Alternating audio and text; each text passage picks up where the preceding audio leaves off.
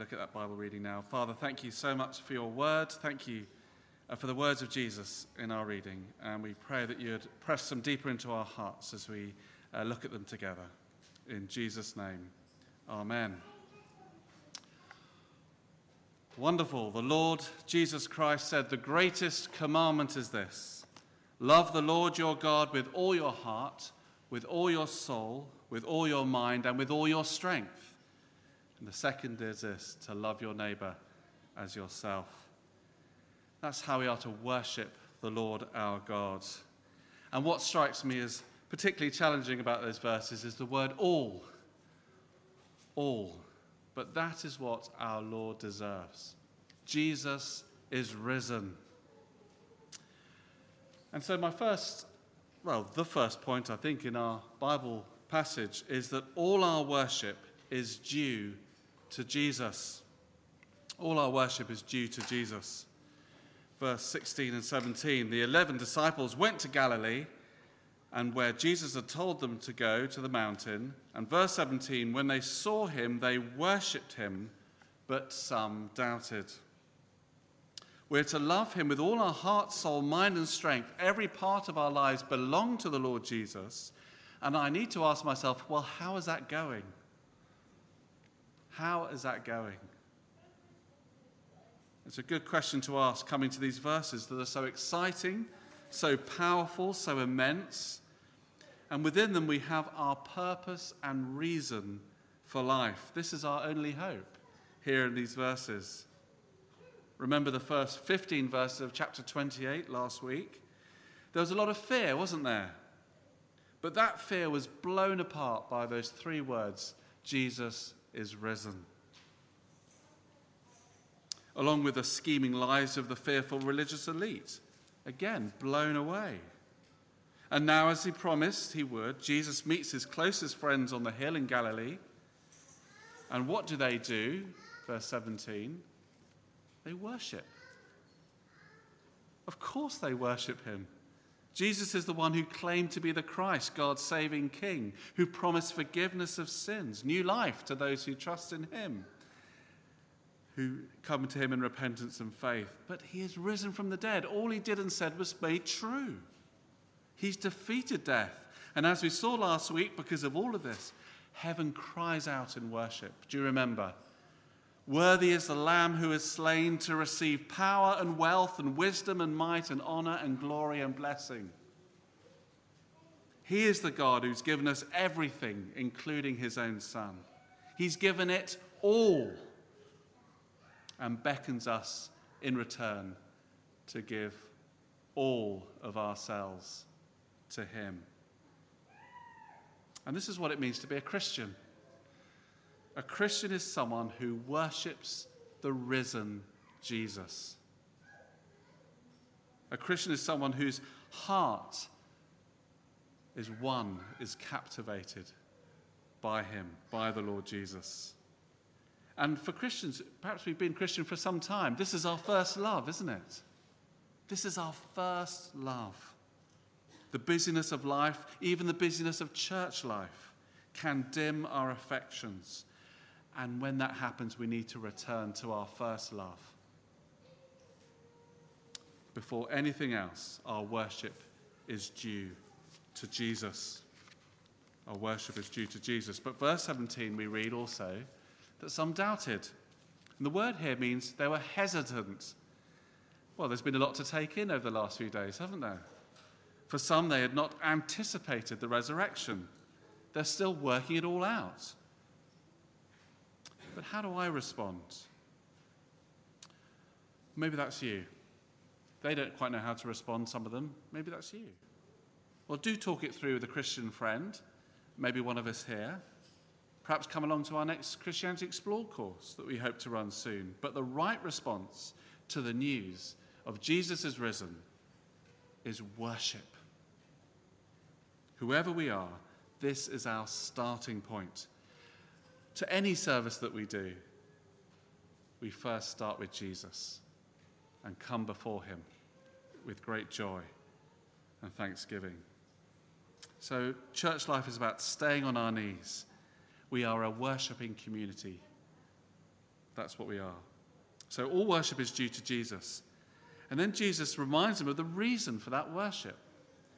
Secondly, all authority has been given to Jesus. Verse eighteen, Jesus came to them and said, all authority in heaven and earth has been given to me. And it's that hymn, isn't it, from Revelation five again.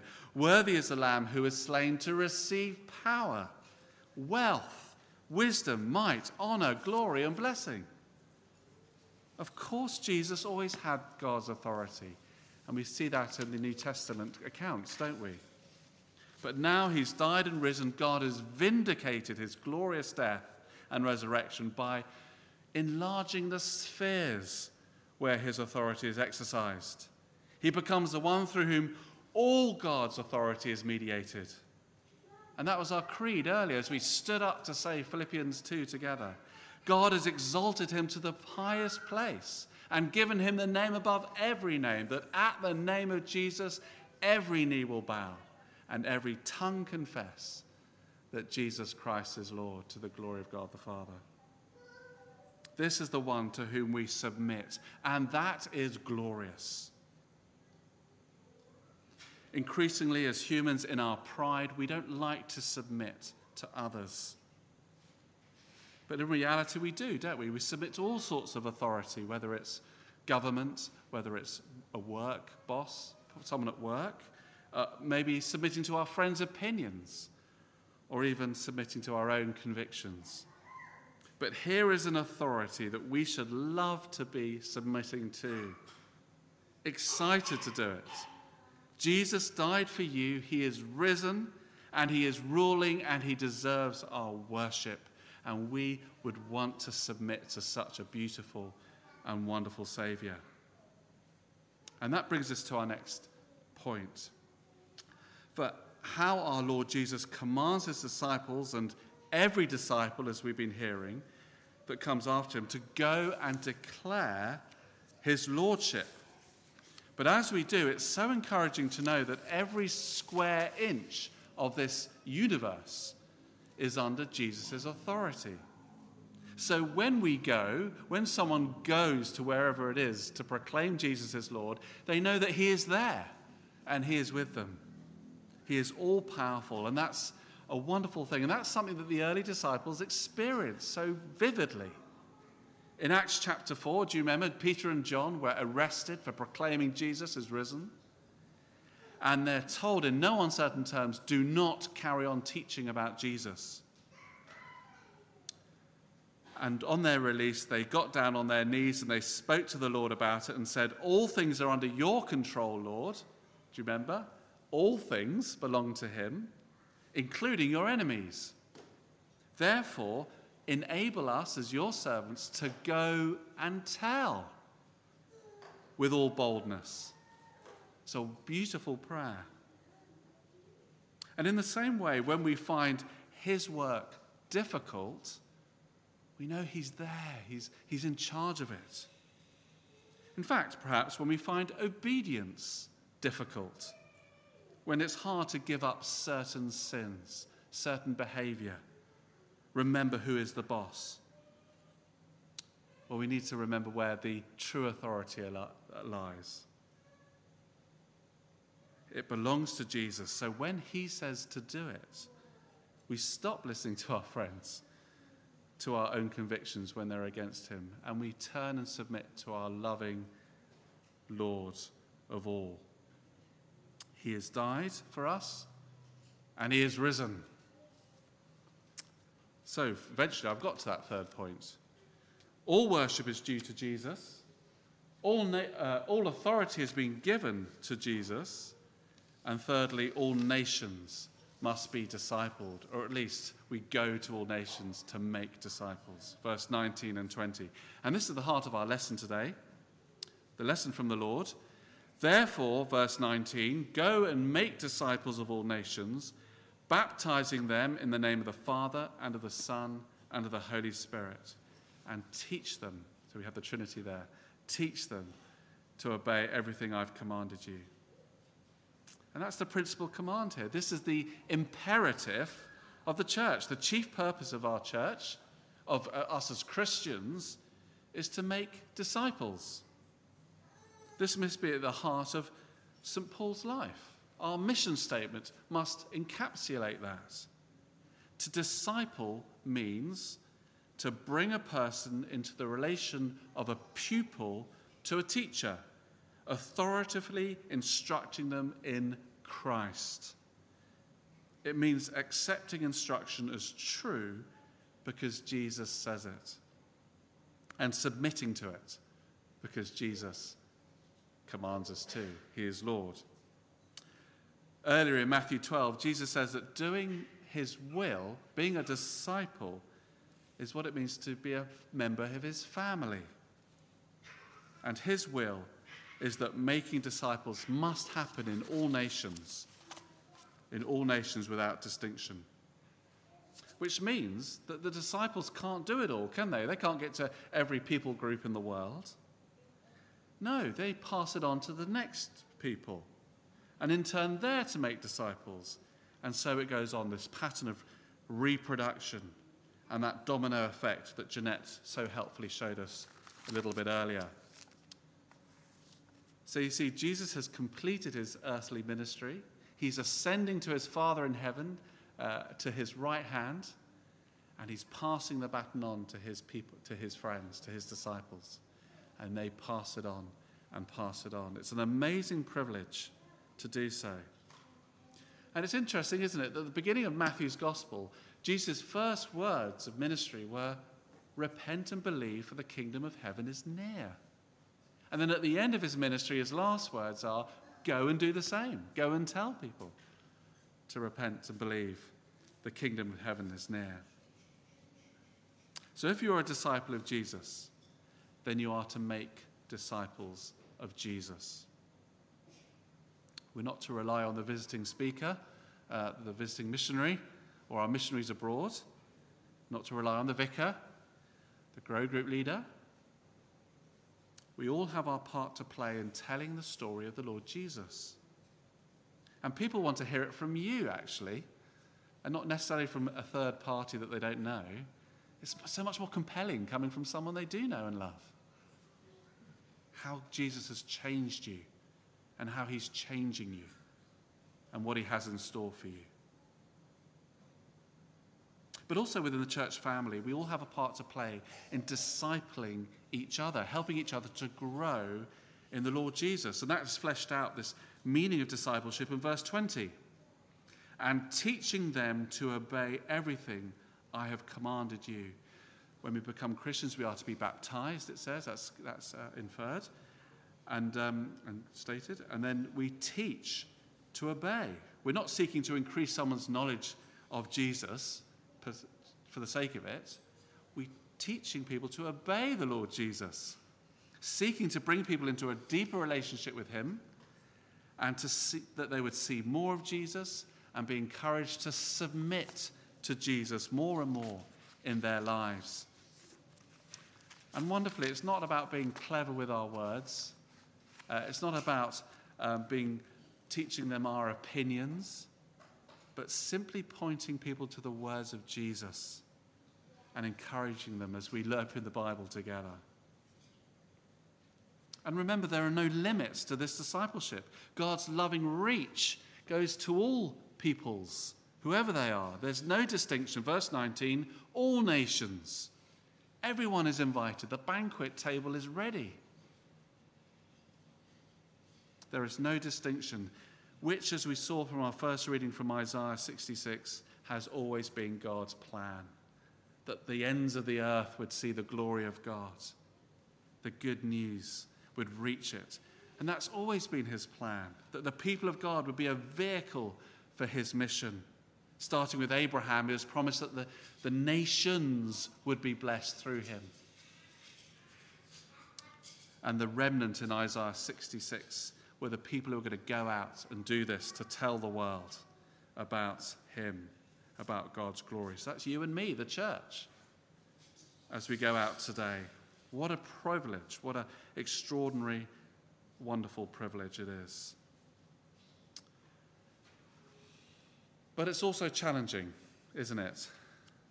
It's a challenge to our priorities, what our aims are in life. Our lives are a myriad of decision-making daily. But we need to ask that question, don't we? What is behind our decisions? All those things. What is around them? What's underneath them? Should it not be the wonderful reality that Jesus is risen? That one day he will return to make everything new and take his people home. Isn't it true that many will be left behind? People that we know and love. And is it not true that there are Christians in our orbit who need to be encouraged today? Who need to know more about the Lord Jesus? Who are not fully perhaps experiencing what it means to be at peace? To know the joy of his life at work in us. They are still like those disciples on the hill, hesitant. There are people around us that need our support. And Jesus says, all authority has been given to me, therefore go. Go and make disciples. Where could you go as a Christian? Acts chapter one, of course, reminds us that we go to where we already are, to already are going. Um, in Acts one, Jesus says to the disciples, go to Jerusalem, to Samaria, to Judea, to the ends of the earth. They started in Jerusalem, and we had that sermon in uh, Acts two, don't we, when Peter declared it, and those three thousand people became Christians. It started in Jerusalem, where they were at. And it starts where you're at, so at the school gate, or at work. Um, the office, in the neighborhood, in your streets, in your neighbors, in your family home. We go to where we're already going to declare the goodness of the Lord.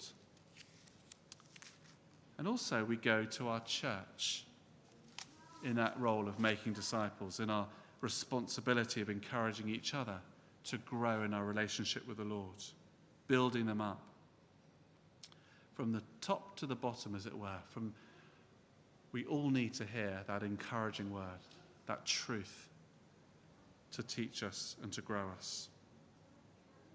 Perhaps this might mean meeting up with another Christian to read the Bible and pray together.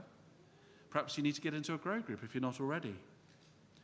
Perhaps you're someone who might appreciate meeting up with someone else. You're really struggling, you are hesitant, and you need that, you know you need that extra boost. Well, do come and talk to us if that's you. And, but if you are in a grow group, do start there. But someone would love to come and read the Bible and pray with you.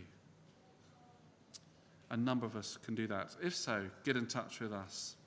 Indeed, you might feel that you want to help nurture a younger Christian.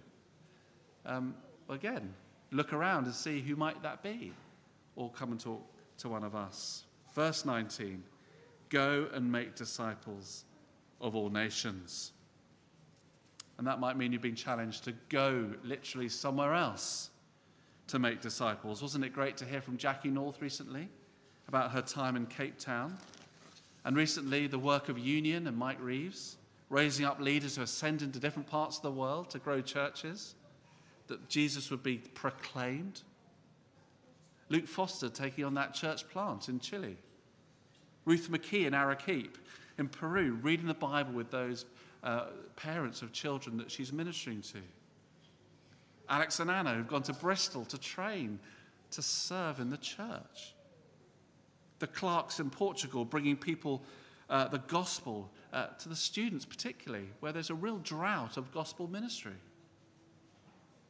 It might be that the Jesus is sending you somewhere else, and maybe you need to go and talk to someone about that, uh, one of the leadership here, or perhaps our visiting missionary, perhaps. We've got Tomlinson's coming in July.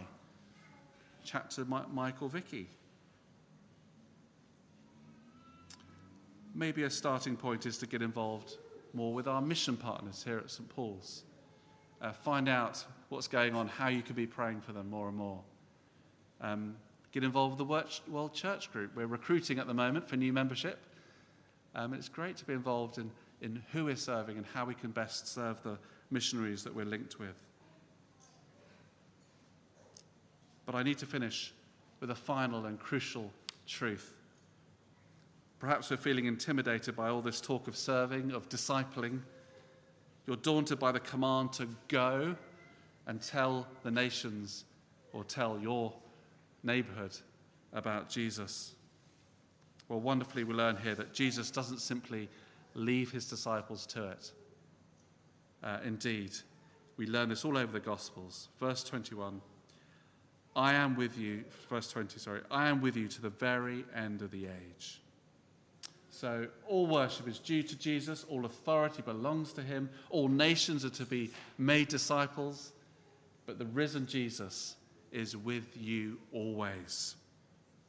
And that's how the Matthew's Gospel started. Uh, the angel appeared to Mary and Joseph, telling them about the child, and he will be called Emmanuel, God with us. And that continues. We, we learn it again and again in the scriptures. But God is with us. He will never leave us. As we read the gospel is going out in the book of Acts, we see that, don't we? The risen Jesus standing behind his friends, empowering them with his Holy Spirit, directing the mission plan from the right hand of his Father through the Holy Spirit. And we've been saying that and singing it already today. Jesus is Lord. God sends his Holy Spirit, that by acts of power. Um, our prayer at the start of the service, thanks by the power of his Holy Spirit, we may give ourselves to the service of God. Jesus is directing operations. He is never leaving us or forsaking us. Uh, the Holy Spirit in John fourteen was called another counselor, parakletos, the para, called alongside, kletos, call, called alongside us to walk with us all our days. We are not alone. He is enabling us to be the people that he wants us to be. You are weak. You are weak, and I am weak. We're described somewhere in the Bible as empty jars, clay jars, or in our terminology, plastic bags. But he has filled us with treasure and sent us to go and share it with others. What a privilege that is. What a privilege. Being sent, going with his task, because Jesus is risen and he's with us. All authority in heaven and earth has been given to him. He passes you the baton to go. He passes us as a church. We're not doing this on our own either, individually. We're as a church being sent. We are here, God's vehicle, God's outpost, God's mission. We do it together, and he walks with us, he equips us, and he sends us. And we work and we serve until we see him face to face on that final day. And like on that day, like those disciples on the hill, we lie before him prostrate, praising his holy name, worshipping him with great joy. Let me pray. Let me pray. Some words from Revelation seven. After this I looked, and there before me was a great multitude that no one could count, from every nation, every tribe, people, and language, standing before the throne and before the Lamb. They were wearing white robes and were holding palm branches in their hands. And they cried out in a loud voice, "Salvation belongs to our God." Loving Father, we pray that you would fill us with this vision of heaven where all nations gather in worship of you. And Father, may we gladly go as you direct us. Go and tell. Go and make disciples. As individuals, Lord, yes. But as a church here in Banbury, Lord, send us that we may tell others that Jesus is risen. And we ask it in his glorious name. Amen. Amen. Amen. Praise the Lord.